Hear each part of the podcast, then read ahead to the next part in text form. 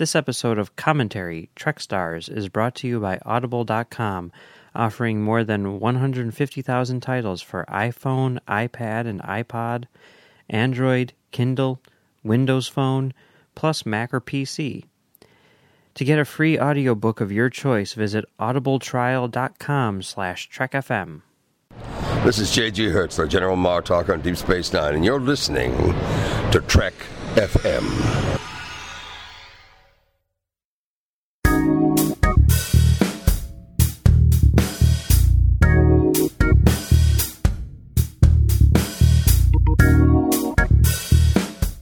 Welcome to Season 3, Episode 9 of Commentary Trek Stars, a show which deals with the work of Star Trek creators outside of Star Trek.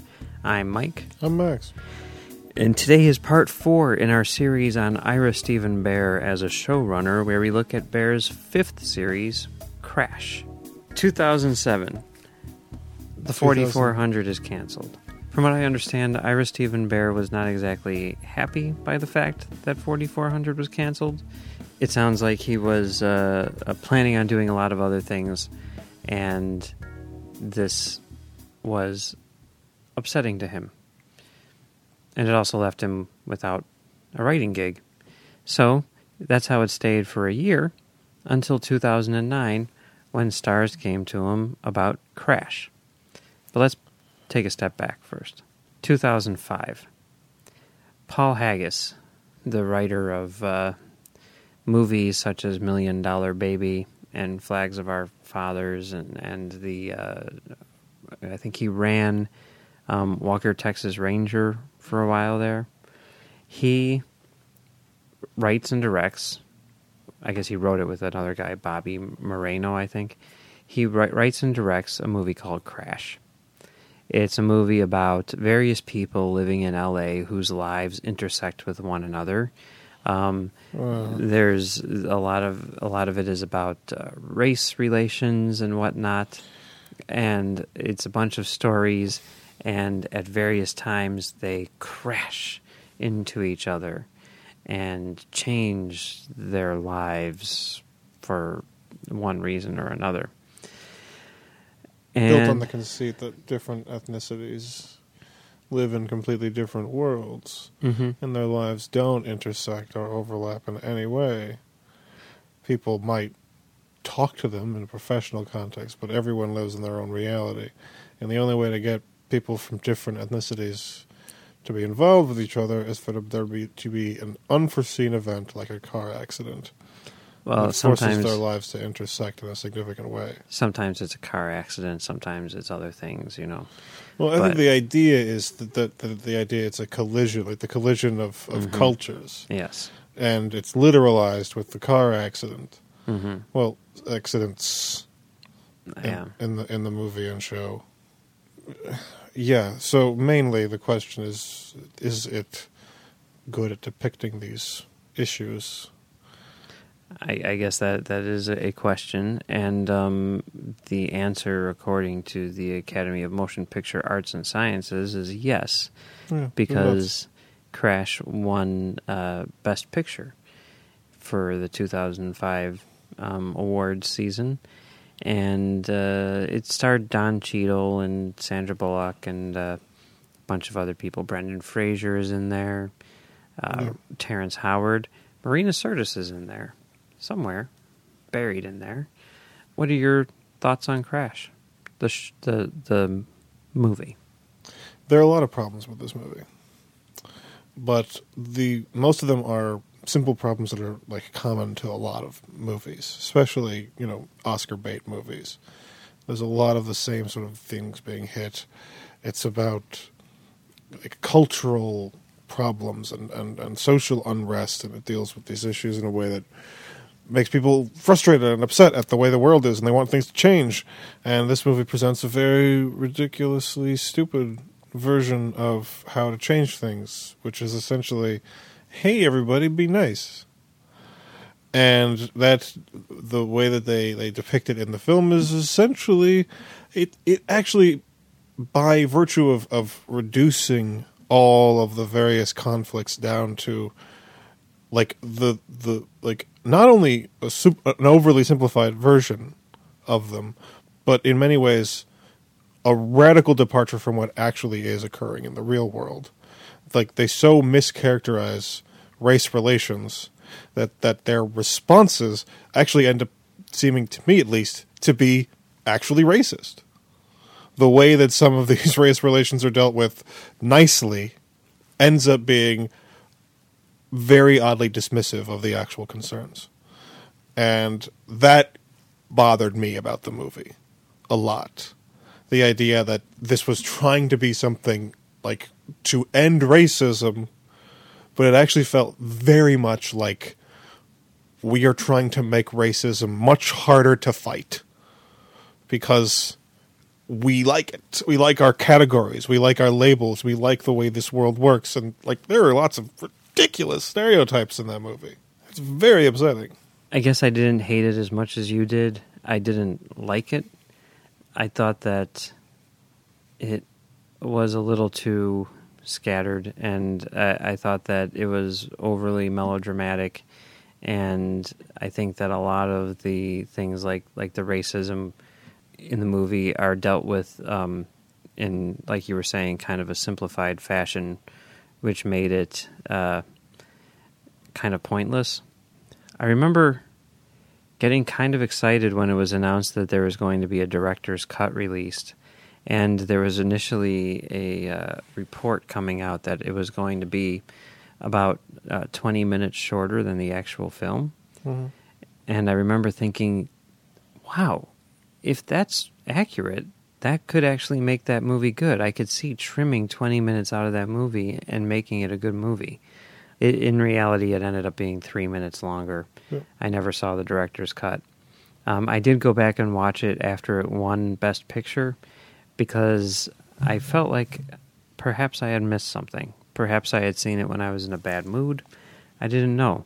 But what I did know was that 2005, to me anyway, was the best year for movies of the decade. And the idea that Crash won Best Picture is absolutely crazy. I'm trying to think of something else that came out that year. I'm like, the only thing that's popping in my head, and I'm not even sure this is right, is Brokeback Mountain. 2005, we had Batman Begins, Star Wars Episode 3, Revenge of the Sith, Okay. Domino, Sin This City, sounds terrible so far. All of this sounds awful. Mr. and Mrs. Smith. Uh, uh, maybe This really sounds like a terrible year for movies. Good Night and Good Luck. I Okay, mean, so that one's totally good. maybe, maybe movies that you don't like, but- fantastic, but, they're movies that, that, that I like. That's sure. too bad. Okay, regardless. You shouldn't like those things. Anyway, Crash was definitely not one of the best movies of that year. That for me it was the end of it. Yeah, I mean the other thing about it that I kind of hated, and I know that this goes outside of the movie itself, and and is just sort of the attention that it was getting, uh, and and the idea that people were like, "This is so great" because it shows these stories and the way that they intersect in L.A. and blah blah blah and all this stuff, and I'm like. This feels to me a lot like Magnolia, only a hell of a lot worse than Magnolia. I know that you're not a fan, but I love Magnolia, and to me, Crash is like a B grade Magnolia. I I, w- I wouldn't disagree with that. Magnolia is not good, and Crash is a dumber version of that. Yeah, I agree with the second part for sure. Anyway, obviously, since it won Best Picture and since it was released by Lionsgate, and they're not known for turning out Best Pictures, they're known for turning out, um, eh, well, now Tyler Perry movies, um, Hunger Games movies, Twilight movies, uh, whatever Jason Statham is starring in, and in terms of their DVD catalog, at least two to three versions of Terminator 2 Judgment Day, which is arguably okay, probably the best thing in their catalog. So, so Crash wins Best Picture is extremely popular, so of course, what do you do? You turn it into a TV show. Which, on paper, I can see, No, as far as movies are concerned, no, what you just said is ridiculous. I could see how a Crash show could translate to the television medium fairly easily. No, what you're I'm saying not- right now is literally crazy. I'm not saying that it would be good. I'm just saying I can see how you could turn that into a show. I can see how you could say like this is a thing, we can turn it into this other thing. That makes sense to me. okay, fine. So in I think that sounds insane. okay. So in 2008, Glen Mazzara, who would go on to uh, run The Walking Dead in Yeah. seasons what two and three. He's the guy who was hired after uh, they fired Frank Darabont. Yes, he was one of the. Um, well, he was he re- re- briefly occupied the the showrunner chair at The Walking Dead before they started the music again, and he had to pick a new chair. Basically, for those people who don't know, the way that showrunning on Walking Dead works is they get someone in there, he's hugely successful, they fire him, Yeah. hire someone else who is also hugely successful, and fire him. Yes, and uh, oddly enough, they've actually been promoting from within for Yeah. a while now. So Mazzara, I haven't seen his stuff on Walking Dead. Would you say that it's quality stuff? Sure, yeah, I don't, I don't think there's anything wrong with it. Okay, The The Walking Dead is not a, like a transcendently fantastic show, but he's okay. He's but a it's, solid. it's it's competently done. he's a solid writer. Yeah, Okay, so he he's brought in he, he creates this show Crash for uh, Starz, and it's interesting in that it's not a uh, a remake of the sh- of the movie. It's not the same characters. It's basically taking this idea and saying, well, let's look at different characters. Let's take the concept and kind of expand on that and and say like this is a movie about people in LA and their lives colliding with each other. Let's do that, but now with different characters and, and just explore those things over the span of 13 hours instead of two hours. So, what did you. And, and, I gotta tell you, that's. Uh, I mean, like, think about what you're saying here. Like the the, the lives of these characters, they occupy different realities. Their their their their little cultures are are, are, are you know, separated from each other, like by by by by lifestyle, but not by space. Like and and they intersect when like these collisions occur, these these cultural collisions, and sometimes it happens literally in the form of a car accident, which is the show's like main way of getting these characters together. That sounds insane. And it is. I guess It, it is insane. I guess what I'm just saying is like if if you have that idea, if you think that idea works as a movie, the idea of expanding on that for the small screen, I think is is interesting. It's similar to what they did with the Traffic uh, miniseries Um, post movie. I'm not I'm not I'm not I'm not arguing the the like adaptation logic. hmm I'm saying that by doing this thing, hmm they made a show that does not make logical sense as a Ah. TV show from week to week. The first episode of this show features like the first collision. It does, yeah. That doesn't make sense. it's you know that's a device. I mean, and we can get into that in a second. But I guess what I what I'm saying, what appeals to me about it is kind of like what we were talking about a couple weeks ago with the Twilight Zone, which is like, even though it doesn't have anything to do with the movie, there's no reason to say that these things aren't happening in the same universe. You know, there's no reason to say that Marina Sirtis isn't somewhere in this TV world, and that maybe one day we'll see her pop up in the show perhaps during sweeps. Maybe not Marina Sirtis, but maybe Don Cheadle. What you're saying, I think, is is part of what I think the problem of the show is.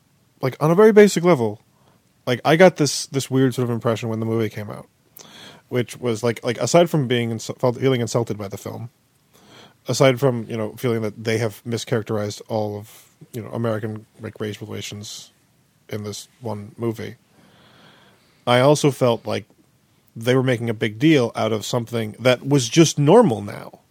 The idea that you don't focus your work, your fiction on like one race. Like if you've got all white guys in there, you've screwed up because it's just not how the world is anymore.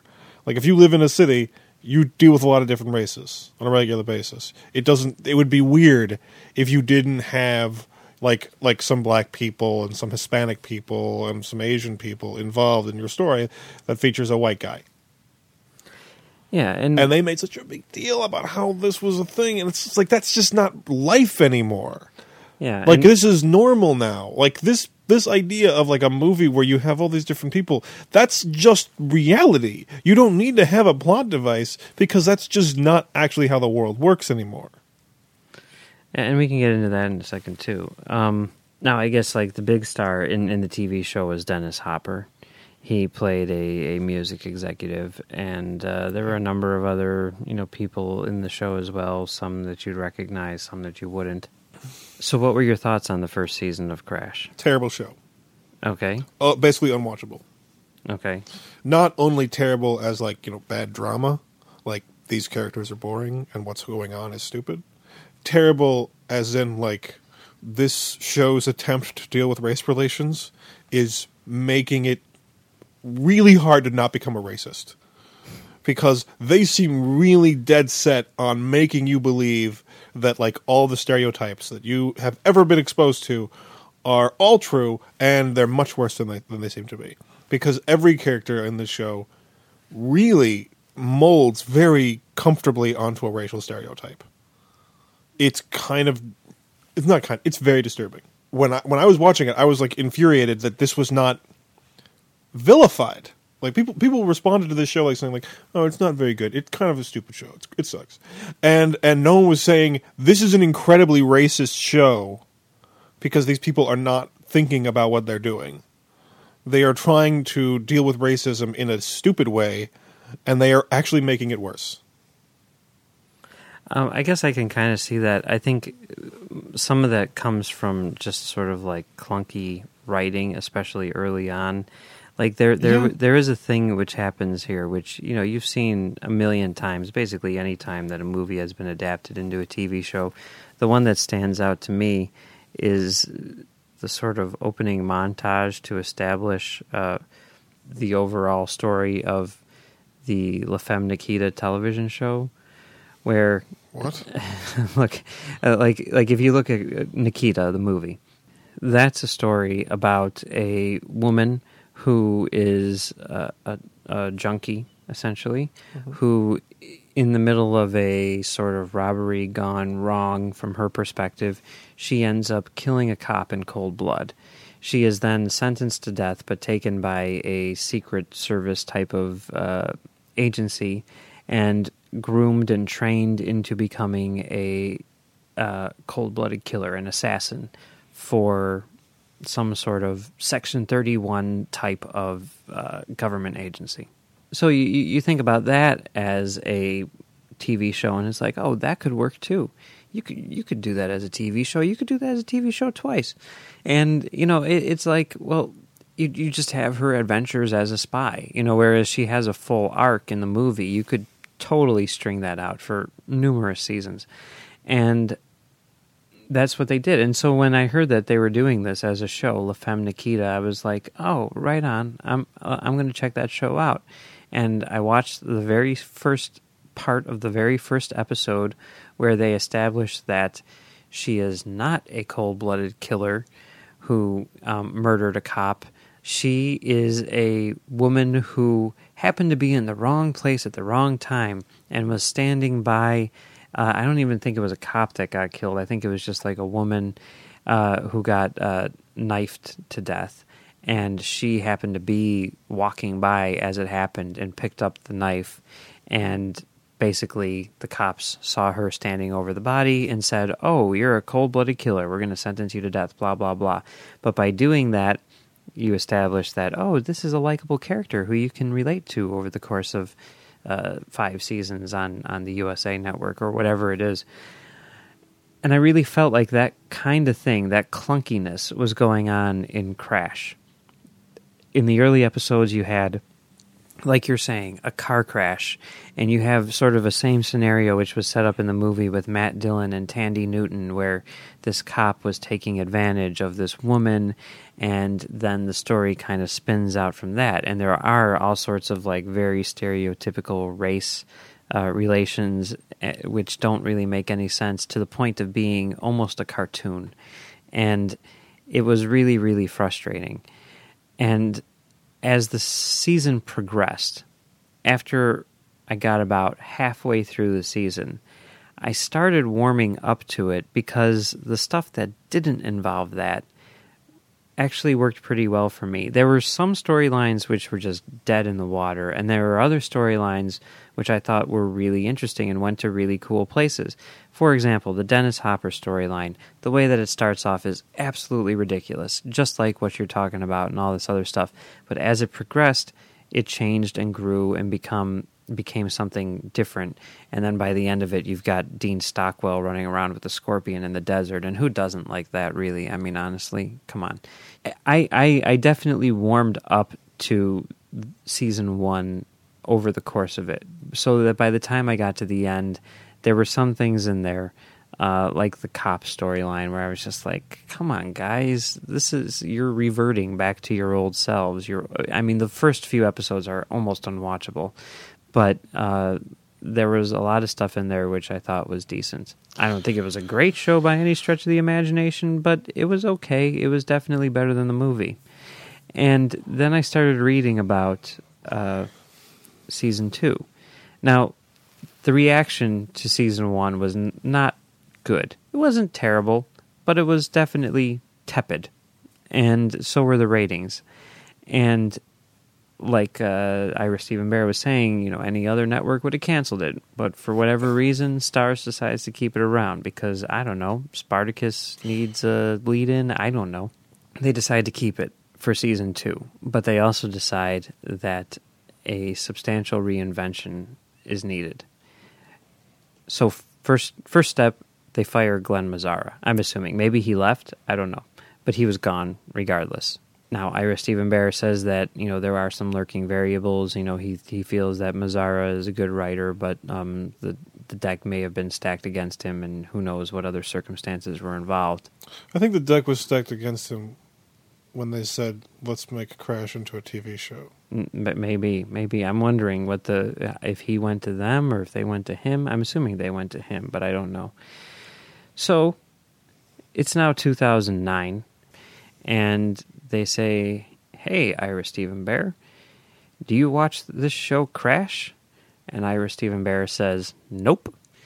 And they say, Oh, well, do you want to run it?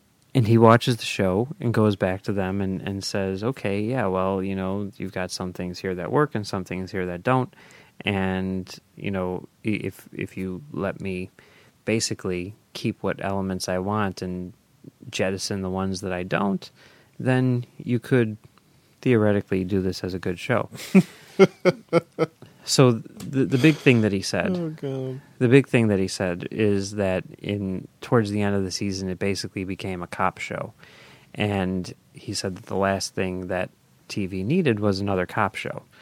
So, in order to basically get rid of that storyline completely, he decided that the first thing that needed to be done was to tear down the sets for the police station.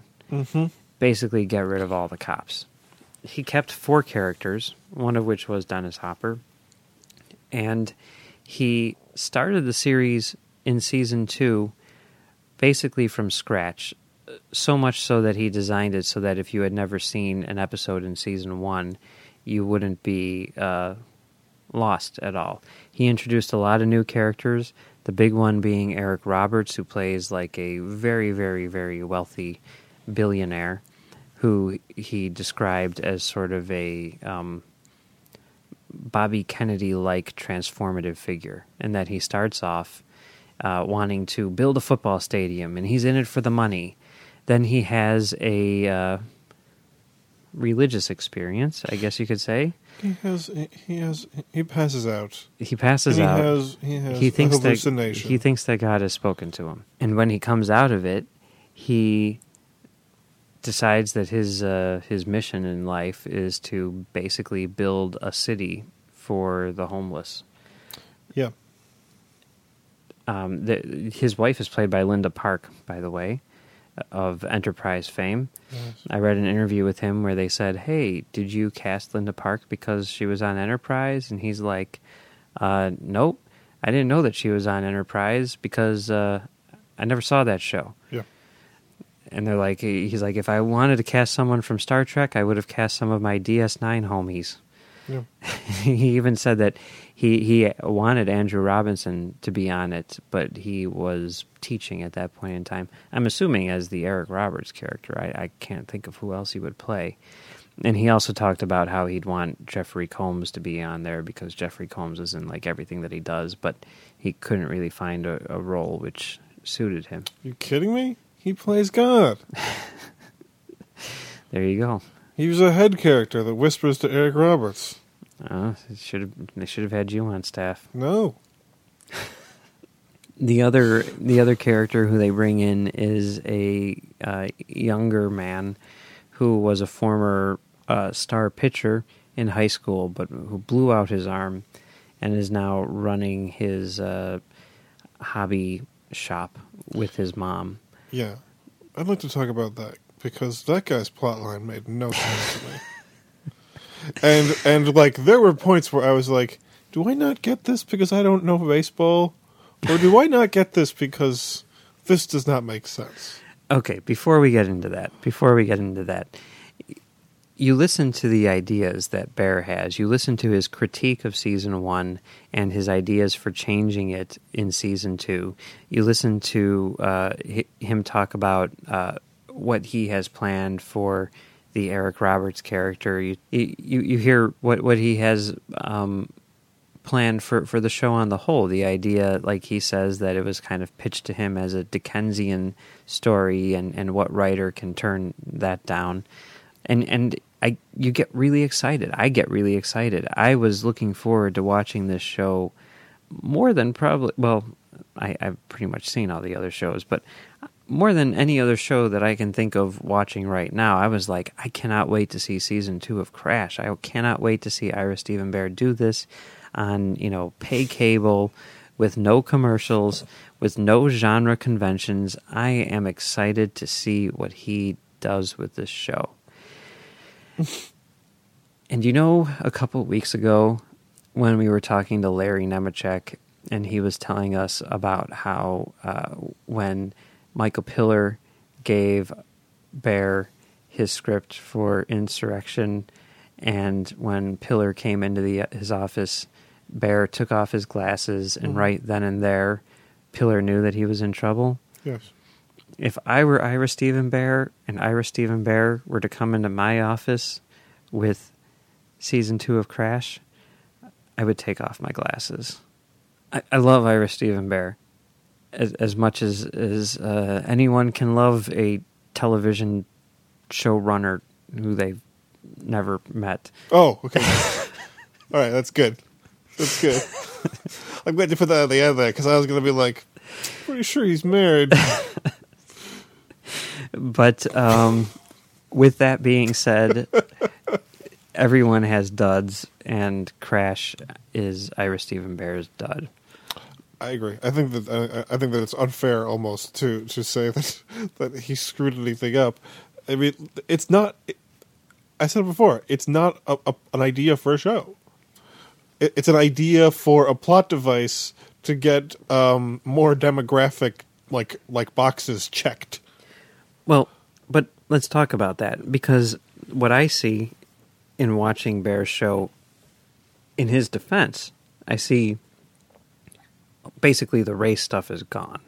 You know, he basically got rid of that and decided to just make it about um, people in different parts of in different places in life in different places in society and um, Are you ignoring the big, really big, directly dealing with race? the thing at the end yes. Yeah, okay. Well, he he left that out for a good 12 episodes and then went like full throttle in the last one and then it was just kind of like, okay, whatever. But let's back it up. Let's just talk about the first 12 That is episodes. freaking like like flaming red herring from space.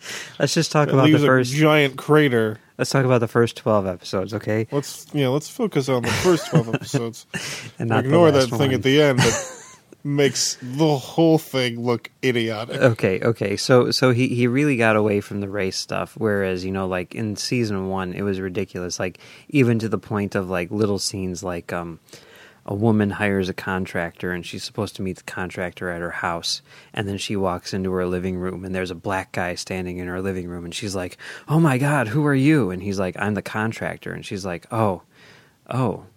Oh, I didn't expect you to be black, you know?" Yeah, the the first season of the show, there's the, there was a, there were a shocking number of points where I was like, "What's happening? what just happened?" And then like someone would say like like a racial slur, and I was like, "Oh, racism! I forgot it because like like like I don't know like I it doesn't pop in there. Like the, my first thought is like, what what did she? Do they know that guy? That happened a lot. Yeah. Like I, I was, I like, I was surprised by the racism every time it appeared because it always appeared like, like, oh hello sir, oh hello black man, who I don't like because of blackness. It was really weird every time. yeah. In season two, they kind of edged around it until the end Until the end. when we- we- they we're- exploded racism all over my face. Well, we'll get to that in a second. But okay, back it up a little bit. So, so that's gone. You also have the, you know, um, uh, crashes. I think were gone. Although here's the thing, right? I read an interview with him. I read a couple interviews with him. I watched an interview with him in regards to to Crash, and there's one thing where they were like, "Are the stories going to intersect?" And he's like, Yeah, they will, of course. That's part of the fun, but we need to be careful with it or whatever. He's like, Anytime that we have a crash, we need to blah, blah, blah. And these crashes can be fun, but at the same time, you know, they're dangerous because you get into the problem of cliche and stuff like that. And this guy is doing this thing and this guy is doing this thing. And he's going to crash into them. And he kept on talking about these things as crashes Yes. like this is a thing this is a part of this show and i mean i guess it is you know yes it's a crash but anytime it happens it is the most forced ridiculous thing i've ever seen. And i mean there's a one episode where the the the young guy goes to the billionaire's house because his mom donated $300 which they don't have and he wants to get it back. Mm-hmm. And the the billionaire invites him upstairs and then there's a citywide blackout and he basically spends the rest of the episode up in the billionaire's house waiting for the blackout to end. It doesn't make any sense. It really doesn't. It's ridiculous. And um I, I, that kind of thing was just like man yeah if you're burdened with that that's you, you i don't see how you can make a good show. But the thing that really surprised me was that I don't think it was as good as season one. Like everything that he changed, I thought he changed for the worse. You know, when I first looked at it, I was like, okay, the characters think that that's crazy. I'm like the characters that he's keeping are the ones that I, I responded to. You know, Dennis Hopper's character was is definitely the best in the show, and his relationship with his his driver, his black driver, who wants to be a rapper. Okay, that that relationship to me is the best part of that show. So season two, that that thing, you know, it ends where it ends. Season two picks up. Dennis Hopper's daughter has been killed, and the entire season is basically him trying to figure out who, who killed his daughter. Yeah. That doesn't work at all. The Eric Roberts thing, the Eric Roberts thing, I think was okay. Um, Oh boy. but we'll we'll get to that in a second too. Oh, boy. Because that that ties into the the overall Ira Steven Behr mythology, I think, a bit. But before we get into that, uh, oh, well, first off, the other two characters who they brought over were um, two people who had a relationship in season one. And don't have a relationship in season two. It was it was the cop who crashed into the woman and the woman that he, uh, uh, you know, assaulted, and basically they ended up in a relationship. At the end of the season one, the relationship ends, and the two of them go their separate ways. he becomes a security guard, which makes sense. His progression kind of makes sense. His character is a little weird because he seems completely transformed, whereas in the first season he was a total jackass. In this season, he's one of the most likable characters on the show, so that doesn't really make a lot of sense. But her character is essentially a different character. I mean, she's in a different place in her life. She's acting completely differently, and basically, those two people are like the same in that they had these two actors under contract, and but though they didn't, I mean, I don't know why they would keep these two. I can kind of see the guy. I can kind of see the, the, the woman too. Um, but it basically is like they are two completely different characters. And I don't think they're as good as the ones in season one. There's well, I don't know. The, the the guy, the whole thing with the guy is like you know he's done a lot of crazy nonsense, so he gets fired from the police force. That makes sense. Yeah. And um, this crazy woman is no longer involved in his life. And I guess her her life goes to you know it, it gets to a place where basically she's lost everything. So I- she so she starts uh, dating uh, basically a, a very very low level con man. Right, but like the both of these people's like like like lives seem mainly transformed by not being involved with each other's lives. I guess so. and that didn't that actually that didn't seem like a big deal to me because like they they had a ridiculous relationship and every time they were on screen together i thought this is a stupid scene this is a stupid scene that i'm watching i would really like it if they would stop doing this because this relationship not only is not fun to watch it has nothing interesting to say. It's really just like hey look at these two dysfunctional people being ridiculous.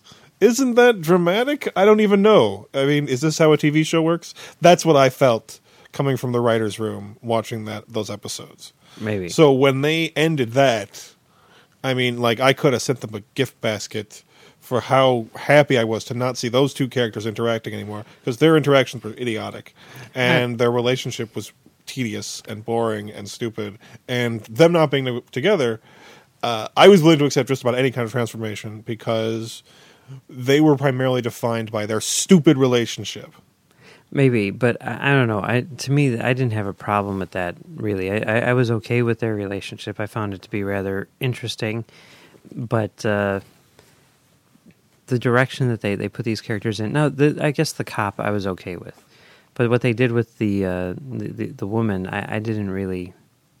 I, I didn't respond to that at all. I don't know. But well moving on to the other new character, which is the former baseball player. WTF.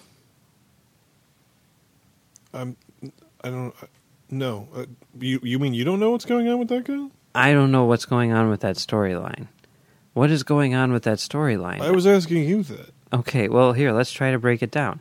Here's a guy who, okay, he he was a baseball player. Now he's not because he's he, he screwed up his arm. In high school, he was like on his way to become a, a major league star. He Okay. screws up his arm, Yeah. so he goes and he's running the hobby shop, the failing hobby shop that his his dad established, his dead dad established, which But now still, runs with his mom. fun place to be. Whatever. So, so he sees a uh, a, a kid who Mm-hmm. looks like he has potential on this baseball team, and he basically takes him under his wing to show him, you know, how to make it. Yeah. You know, he's trying to basically uh, get a do over, living vicariously through this kid. So Yeah, that's a little. That, re- That there's there's some sweat on the brow of the writers when that starts happening. so so uh, and that's the first thing that happens with this character.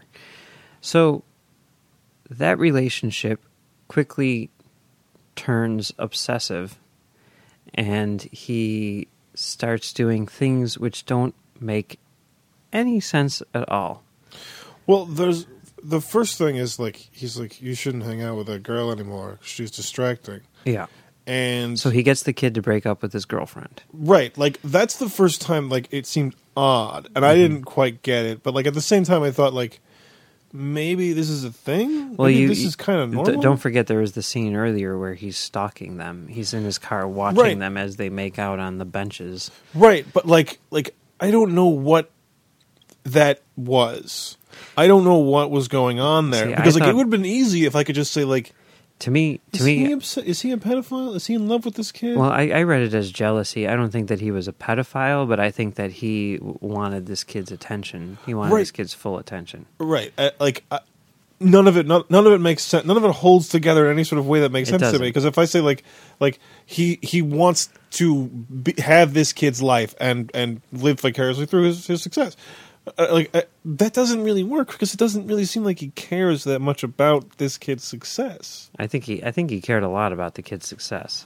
Anyway, I got, I like I couldn't I, I couldn't get a beat on this guy because like every So- time like I thought like I had like a handle on it, I was Oh, like, well, that's because no, that doesn't fit. That's because he, it kept on spir- spiraling into more and more craziness. You know, the the, the next thing that happens is a uh, is another star kid comes in whose dad was a major league pitcher, and he starts you know like overshadowing this other guy, and they conf- they have a conflict.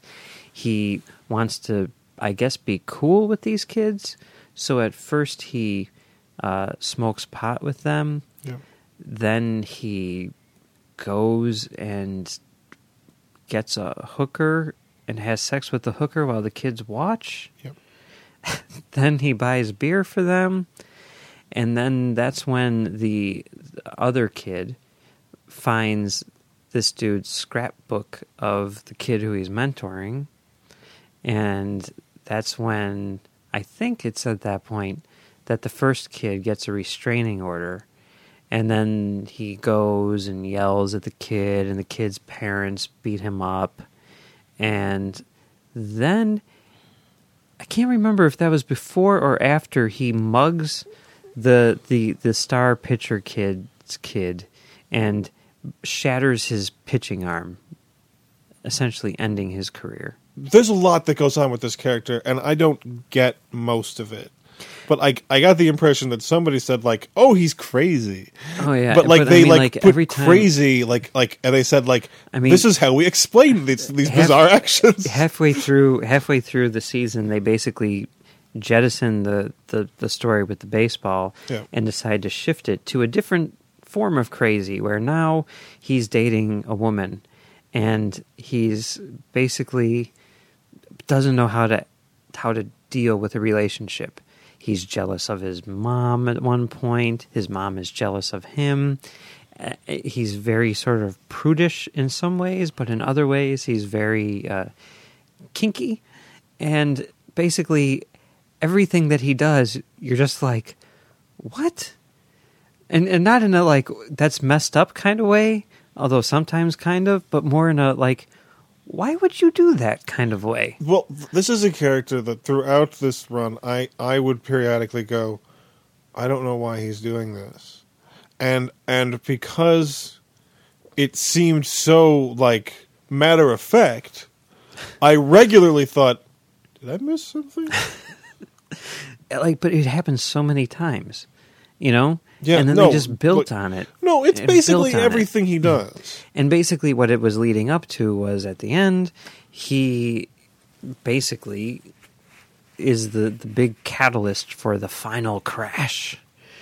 Mm. I think we're in agreement that that storyline doesn't work at all. I don't think I don't even know.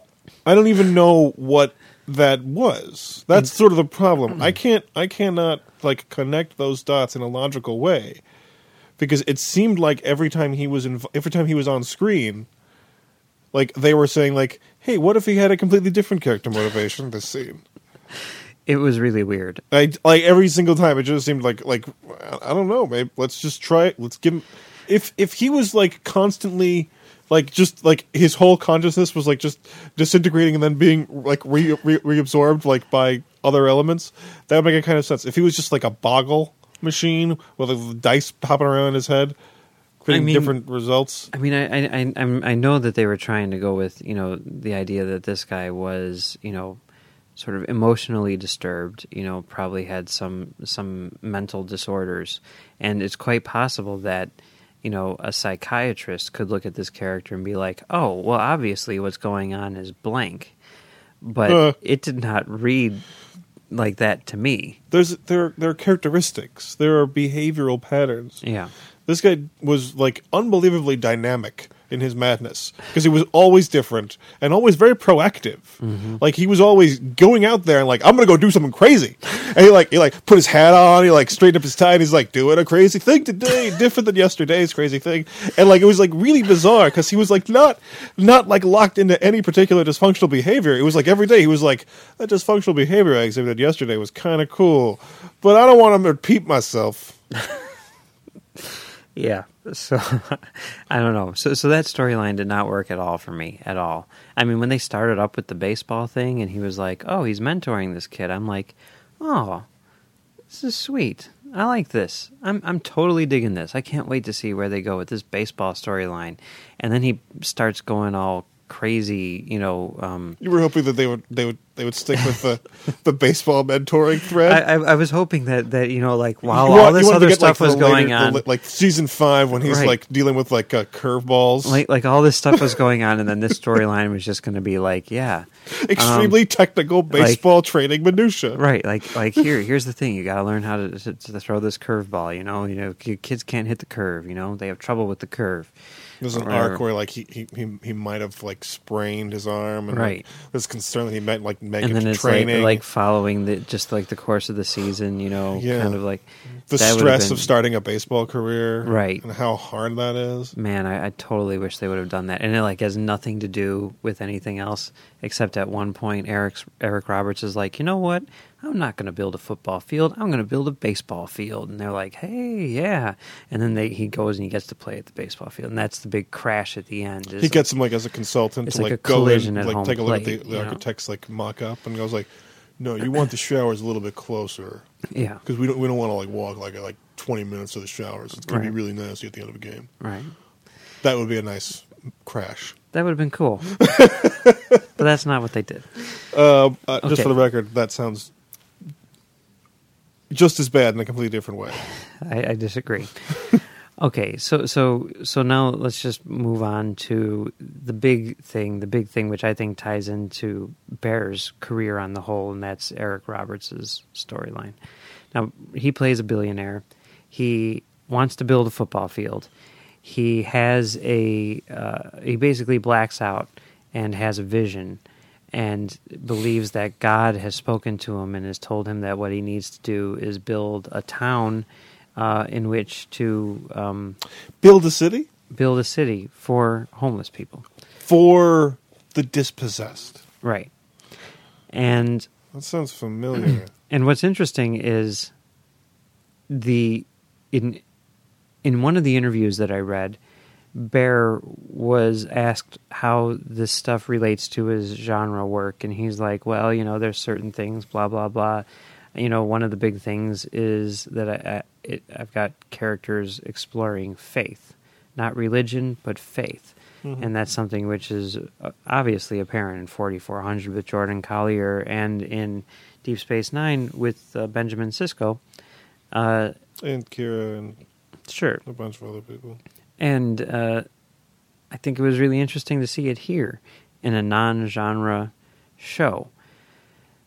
Did it work? I don't know. What do you think?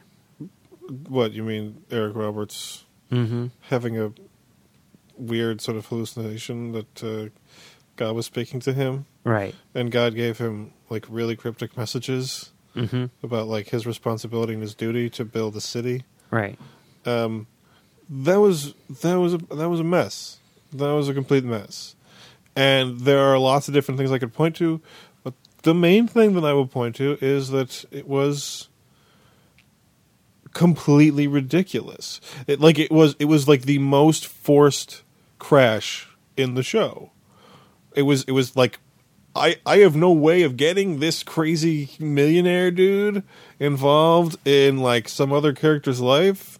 So what if they're just at the same place at the same time and Yeah. when he has his blackout and then he's like I'm going to inexplicably feel really like bound up with this character's life who I met that one time when I had this near death experience. Like it's so oh, it's infuriating because like they had to know this is really thin. Ira, this is really thin. Seriously. Have I mean, I I could not describe to you how thin this is because we can't see objects that thin. See, to me, the way that I saw it was, you know, he was probably like, we've got to have a crash.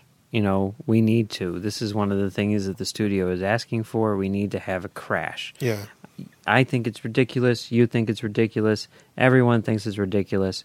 But at least here, and this is how I see it, you're having a crash between an older character and a new character. And by doing that, it's not like you had, you know, the cop crash with Dennis Hopper. You're having the cop crash with someone else. And it happens right at the beginning. Yeah. And because of that, I just see that as, let's say, setup. You know? I look. I, I'm not gonna. I'm not gonna harp on that. I'm just saying it's a very forced moment, but it doesn't end there, which is the problem. If it had ended there, that would be one thing. But like th this guy decides to carry this character along with his storyline because of what he attributes uh, as as divine intervention. And that's fine, you know, because I mean, No, that's stupid. I, I don't have a problem with that because if it wouldn't have been him, it would have been another character. You know, you might as well. There was nothing. I mean, there's no reason not to do that. I, I, that that I don't have a problem with. The if, problem if it, is- if it had is- been Dennis Hopper, I'd be like, okay, you know. but this is this is this is a, a a I mean, I guess they said that it wasn't that it wasn't God, but at least for the first episode, this is literal Deus ex machina, the writers saying he has a near death experience and then he says, "Hey other character, take part in my journey now."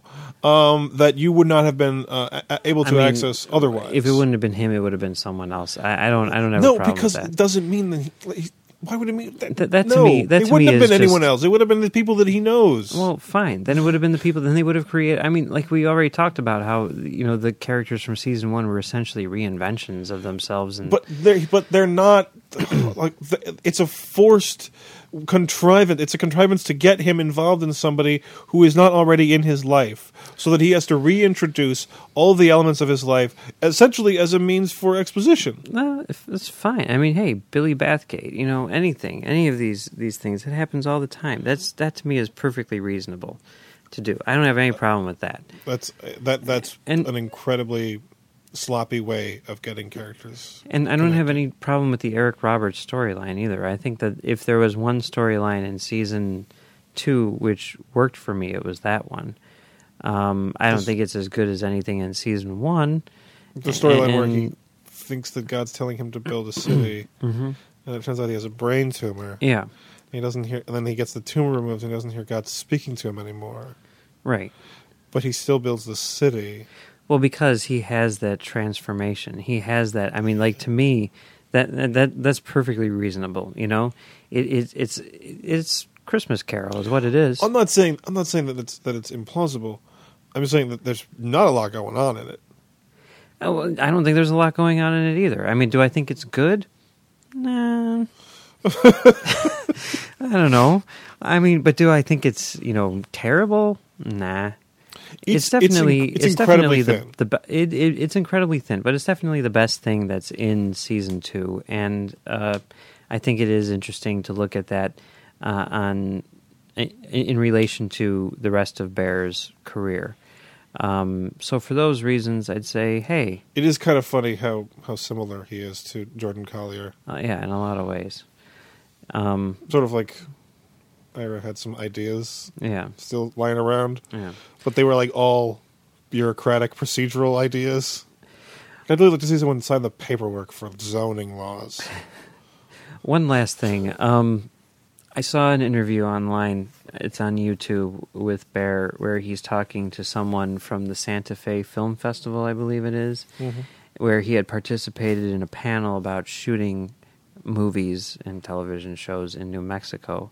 And uh, it is interesting because the thing which is revealed more than anything else in that interview is that they shot in New Mexico, in Albuquerque, which is really weird considering the fact that the show is all about living in LA. You know, he even says that in in the uh, in the interview and one of the things that I love about Behr is that he's so candid. He doesn't really care about image.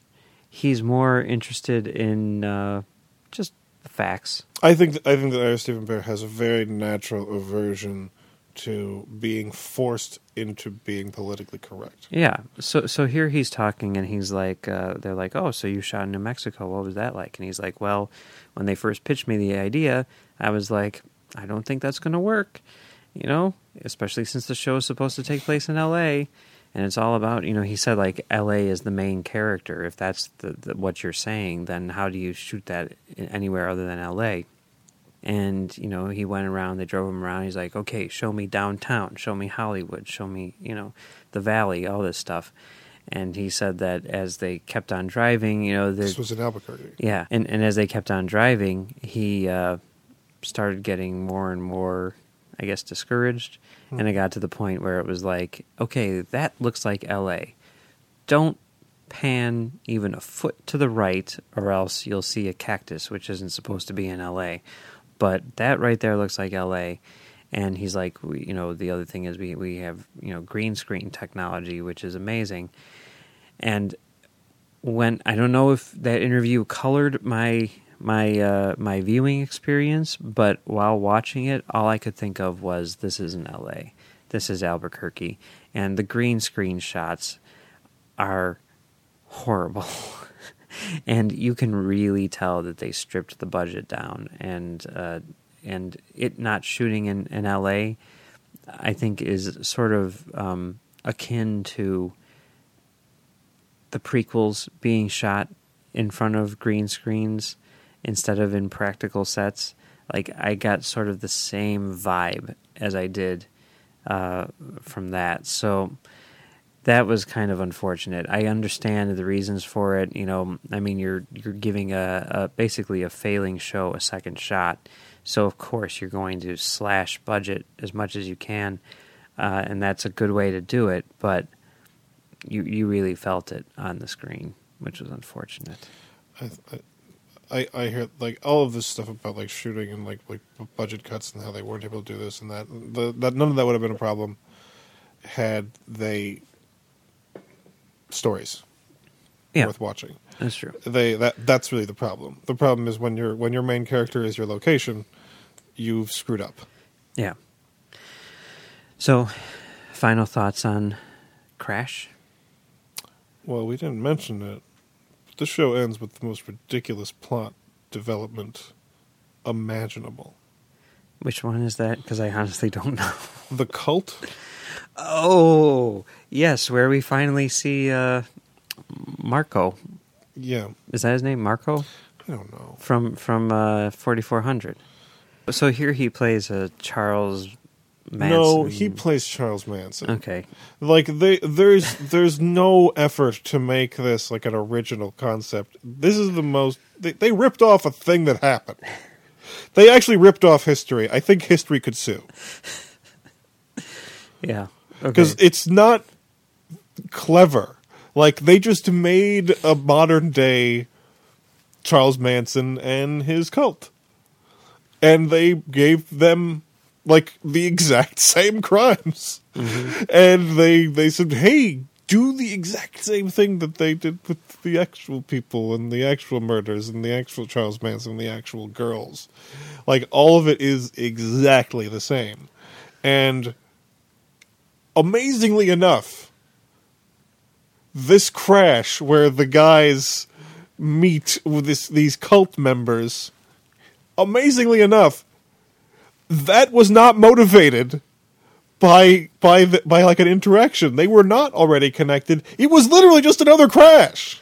and he, it, what they did was it was like the entire season is like leading up to this thing and they're doing all these investigations and they're trying to figure out who killed Dennis Hopper's daughter. Yes. And what it led them to in the finale was this.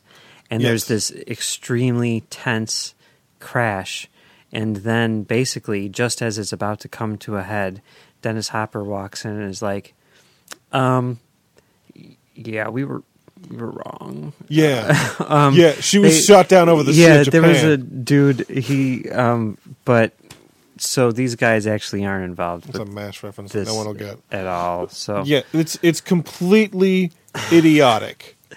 And you, you know what I felt like? I felt like it was. It, it, this is what happened.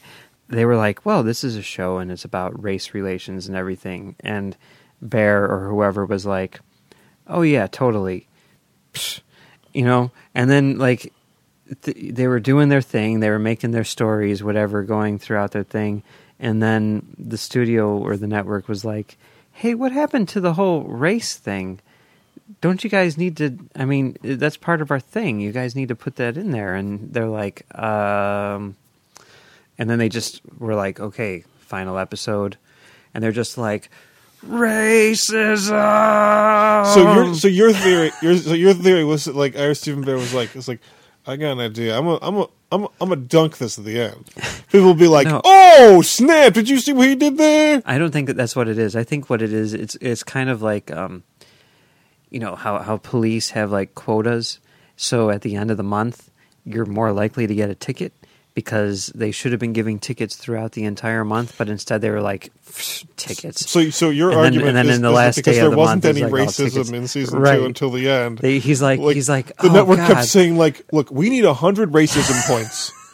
By the end of this season, Yeah, and and you've got like maybe like- six, right? Exactly. and he's like, "All right, I could come up with something that has like maybe ninety-four racisms."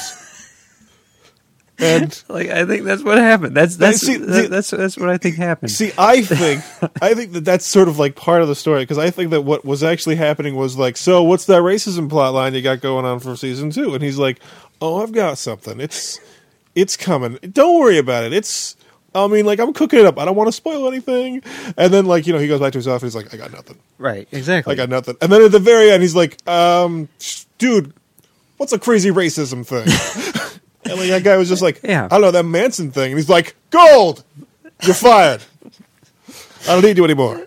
I I mean, I think that's that. That is kind of what happened. That's my guess, or whatever. I don't know. Yes. Because I was really impressed by the fact that that they they got away from it. Because I mean, like I started watching this show, and like my wife would be in the room like knitting or whatever, and like thr throughout the first couple episodes of season one, she would just walk out and she'd be like, "I can't watch this. This is just too stupid." Yeah. She's like, "I cannot deal with the racism in this show." And then when season you know two started up, I was like, they've really gotten away from that. It's like really a different show. And she would actually sit in and watch chunks of season two, you know, and she wouldn't get up and leave. She would actually be interested in what was going on on screen. And then it gets to the end, and it's just like, oh my god. So I, I really do feel like Behr did not really want to deal with that stuff. He had these story. He was interested in the people. Yeah. He wasn't interested in these themes that have been, you know, beaten to death by a movie and a season of television. Well, I mean, look, the thing is that my the thing that I found really insulting about the movie and the show in a lot of different places in a lot of different ways is essentially the idea that that racism is solved by people being nice to people with other of other races. Mm-hmm. Like that's not how it works. And one thing that I found like disturbing about season 2 is like when that cult thing showed up. I was like, this is the only example of dealing with like racial tensions. Like the only significant one. There are little bits here and there, but like the only significant one in this season. And what bothered me was that this is not reflective of actual tensions mm-hmm. in the nation. Like like race like like white and black like like tensions have never been about these crazy assholes. Manson that was an anomaly, it was an outlier. Racism is is much more about like like essentially like economics and like the the shape that history creates in in in lifestyle and the way people live. That's what racism really comes from. And it's never been about like white people wanting to kill black people. It's never been about that. That has always been like the freak, the the weird outlier, and that's never that's not the actual problem. Those those are people, but they are not the problem. And by making them the only example, it sort of distracts from the underlying problem, which is that like it's really society and history that are that are the problem here and and like it can't be resolved by just being nice being nice is not the answer like like fundamental change is the answer and when you make it about being nice or about being hateful you're you're essentially just dodging the main problem which is history and that's that's a problem for me. All right. So, any other final thoughts on Crash? Season two in particular? It's not a good thing. Everything about like every, everything that like the, the show is based on is like the kind of basic stuff that should be in any story. Not being so closed into like to one particular way of thinking, you know, be more expansive, include more people, more ways of thinking, more more lifestyles. That's just part of basic storytelling now. Like if you if you if you're boxed into some just such a small little category, uh, that's not going to work.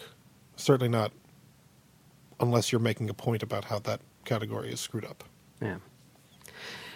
For for me, I mean, just looking at season two in particular, you know, I, I had high hopes for it, despite the fact, maybe because of the fact that uh, the the movie and season one were not very good.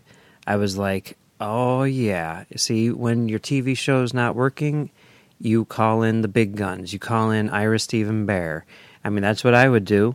I would call in Ira Steven Behr to do any show. If something wasn't working, if something was working, I'd be like, let's bring in Ira Steven Behr and see what he, he can do with this. Because even if it doesn't work, he's at least going to have different ideas and uh, he might he might just strike upon something cool. And that is something that he's talked about. You know, he said that um, people were like, You're crazy. This show is a sinking ship. Why are you doing this? You know, it's not, you know, high profile or anything like that. And he's like, Well, that's why I like it. Worked for uh, Deep Space Nine, it worked for 4400, and, you know, I'm going to try it here. And this time it didn't work. But it is that attitude, that, you know, idea of uh, going out on a limb, not doing the safe thing, changing up what already exists, and trying to make something better. You might fail, you might fall flat on your face, which I think he did here. But if you don't do that, you're not going to get things like Deep Space Nine. You're not going to get things like 4400. I completely agree. And I am more than willing to accept Crash Season 2 if it means Deep Space Nine. You know what I mean? I no, I know exactly what you mean. I've said on many occasions I would prefer someone try to do something crazy and fail miserably Yeah. than for someone to do something well that has been done before. and there's a lot about like like Ira's, Ira Behr's work on Crash that I think is great. I, but there are I, some I think the yeah. problem was that like it not only was a sinking ship, this was a ship built to sink. To yeah, I mean, and and that's the thing. You know, it's is it a good show? No. Is it as good as season one? No, it's not. Know, but but look, you hear you, but you, is- you hear his they're, ideas. They're terrible seasons. You- Quantifying which one's better is kind of absurd. But- but if you- you, think that season one is better, you're you're on some kind of incredible drug that they probably manufacture in L.A. now. but but you hear about like what his ideas were you know like identifying the problems and coming up with solutions that is kind of brilliant you know the the ideas that he had the problem is that his solutions didn't work either but just the idea of like yeah i'm a fixer and i'm going to go in and i'm going to fix this thing it's like yeah you're he did a good job of fixing the problems which existed. It's just that he replaced them with a whole new set of problems. And you know, I mean that happens, but whatever. Like, like random baseball character. the yeah, but Um, you know, but there, oh, by the way, the by the way, did you catch the the uh, Deep Space Nine reference in there, where he's talking at one point? He's like uh, talking about how the hobby shop is important because he's like seventy percent of our customers are adults. And he, he's going on and he's like, well, you know, you get all these people and they have high stress jobs and they come in and you can just see that they're at peace, you know, and they just want to put these things together because because the thing about putting together models is, you know, every piece has its place, you know, and, and you know how the, these things fit together, and people need that structure in their lives or whatever. That this is what he's doing.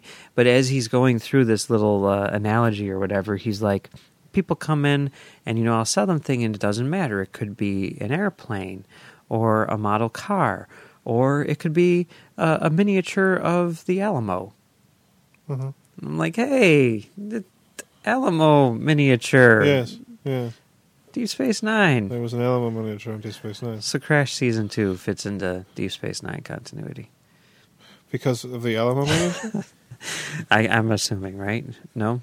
Okay. no, Anyway. Definitely no. Regardless, Does the Alamo fit into Deep Space Nine continuity? Because it's just a big version of the miniature. I don't know. Regardless, okay, I guess my point, my final thought here, my point is that I do not like season two of Crash, but I really like the fact that Ira Steven Behr tried to do it. And if Ira Steven Behr were to come in and be like, guess what, guys? I'm doing season three of Crash, I'd be like, all right, I need to sign up for Starz now. You wouldn't. You wouldn't say, "Hey, Ira. No, Hey, no. quick question." Just you feel free to not answer. Um, why? No, I wouldn't do that. Or maybe I would do that because I think his answer would be, well, because I've got another idea. But see, here's the thing, right? The, the other thing about Behr is I think that he has uh, a good handle on what it is he's doing. And I think uh, the reason why I would be looking forward to season three of Crash is the same, same reason why I don't think that he would ever do season three of Crash. Do you see what I'm saying here? I understand what you're saying, but are you aware that what you just said is quite possibly the exact same thing that was wrong with that baseball guy? No, uh, what, what I'm saying here, Utter insanity. what I'm saying here is the the odds of, of Ira Steven Behr doing season three of Crash are exceptionally small because, like you're saying, the idea of trying to make that work again is ridiculous. Which is why I don't think he would ever attempt it. Which is also why if he were to come in and say, "I've got an idea for season three of Crash," I'd be like. I want to hear that idea because See, I am dying to see what it is you came up with See, in order that to make it work. exactly what I'm saying when I say that I want a Star Trek movie to be based on a piece of the action. All right. Well, we will discuss that on Standard Orbit in a couple weeks, hopefully. so, right. well, it has been fun talking about Crash this week, but that's not the only thing we're talking about on Trek FM. So, take a look at uh, what else is going on around the network. Previously on Trek.fm, Standard Orbit. Romulans on TOS. to be fair, maybe their visual communications were on a different codec. Maybe the the original Earth ships were using Skype, and mm-hmm. the Romulans were using Google Plus. Earl Grey. Generations with Standard Orbit. And again, I don't know if Mike and Drew would say that Kirk is at his best or not. N- no, he's not. But Chekhov, Chekhov is on point. The Ready Room. Affliction and Divergence. Yeah, the other interesting thing about that, though, is to compare the Klingon ethics with the Section 31 ethics, right? Because mm-hmm. there are, like you said, there are some groups within the Klingons who maybe don't feel exactly the same way. But then Yeah. there's this group within the humans who feels completely different. And you kind of wonder what the Klingons think maybe about someone who wouldn't do this. The Orb. Implications of genetic enhancement. there's just a danger that you're going to become like the lower rung of mm-hmm. society and only the people whose parents have the money to enhance them are going to be those who have good lives To the Journey! Voyager Season 2 Marathon. So he starts searching frantically for clues as to what happens when this small rock gets thrown at him. So he kind of ducks, pulls out his phaser, gets ready, and another stone comes flying through, and guess who's throwing it? It's gotta be the monkey. Of course it is! Thank you! Commentary Trek Stars. The 4400. You're describing a scenario in which we watch something and laugh hysterically that people all around us, everyone we know, will watch us react to this in this way and they would say, What is wrong with eh, you two? Warp 5. Xenophobia and the Coalition of Planets. justification in his mind is that the vulcans were observing us mm. they knew the war was happening mm. they didn't do anything to stop it but you know it really wasn't the place of the vulcans to step in and stop world war three Literary Treks. James Swallow, The Poison Chalice. everybody in this story is dragged into a situation they don't want, want to be in. And that's kind of where the, the title, The Poison Chalice, originally came from, is the idea that, you know, Riker is given this promotion, which uh, on paper sounds like a really great idea, but it's a poison chalice. You know, it, it turns out that it's not what he thought it was. And in fact, you know, he's being dragged into something that he doesn't want to be involved in. And that's what else is happening on Trek.fm. So check out these shows to get in on the daily Trek Talk. We have new shows for you every day, and you'll find them on iTunes, Stitcher, TuneIn, Windows Phone, Xbox, Zune, or you can stream and download files directly from the website. Just visit trek.fm slash pd for podcast directory to get all the links. Okay, so you know, I know that we were going to talk about David Copperfield, but since you know now that I'm I'm I'm discussing it and everything, and eh, you know, we talked about the whole Dickensian thing, Mhm. and uh, I really do see Eric Roberts' character as going through sort of a uh, Ebenezer Scrooge like transformation. So perhaps we should talk about that instead. A Christmas Carol, which is another Charles Dickens story. Eh, we can talk about David Copperfield too. Why not? You can get both of them on audible.com. A Christmas Carol you can get as read by Tim Curry, which is amazing. So yeah, on, if you go to audible.com, you can download David Copperfield unabridged, 33 hours and 53 minutes, or if you're looking for something a little bit shorter, A Christmas Carol, which is, you know, around Everyone knows a three Christmas hours or Carol whatever. backwards and forwards. Well, then let's go with David Copperfield. They've got a million versions of it. You can get one here for a, a dollar thirty nine, as read by Peter Batchelor. You can get tons of Charles Dickens stuff, and you can see how that stacks up to Crash season two. David Copperfield makes Crash look like House Party too. and you can get it for free since you're a, listener to Trek FM. So yeah, just go to audible.com. Audible is a great way for you to read all of the books you've always wanted to read but never thought you'd have the time for. Audible is the premier source for audiobooks with more than 150,000 titles to choose from and new titles coming every week. From classics to current bestsellers, Audible has something for everyone. As a Trek.fm listener, you can get a free audiobook of your choice along with a 30-day trial to see just how great Audible is. So give it a try today. Catch up on all those classic books you've yet to read or the latest novel from your favorite author as well. Just go to audibletrial.com slash trekfm and sign up today. Again, that's audibletrial.com slash trekfm. And we thank you and Audible for supporting commentary, Trek Stars, and Trek.fm. You could also get a tale of two cities. You could see uh, what what happens in between that, that first line and that last line that, that Shatner reads in uh, Star Trek Two, and um, Okay. you could also uh, get Casino Royale, which is the the book that uh, Paul Haggis adapted into the second best Bond movie ever. It's actually very true to the book. Very good book. You can get that on Audible too. Okay. The second best Bond movie ever? Yeah, after Skyfall. You think Skyfall is better than Casino Royale? You're the only one who doesn't. Skyfall is stupid. Yeah, you're the only one who thinks that. Okay. As always, you can find us at uh, Trek FM, where we do this show, and I also do Standard Orbit with Drew.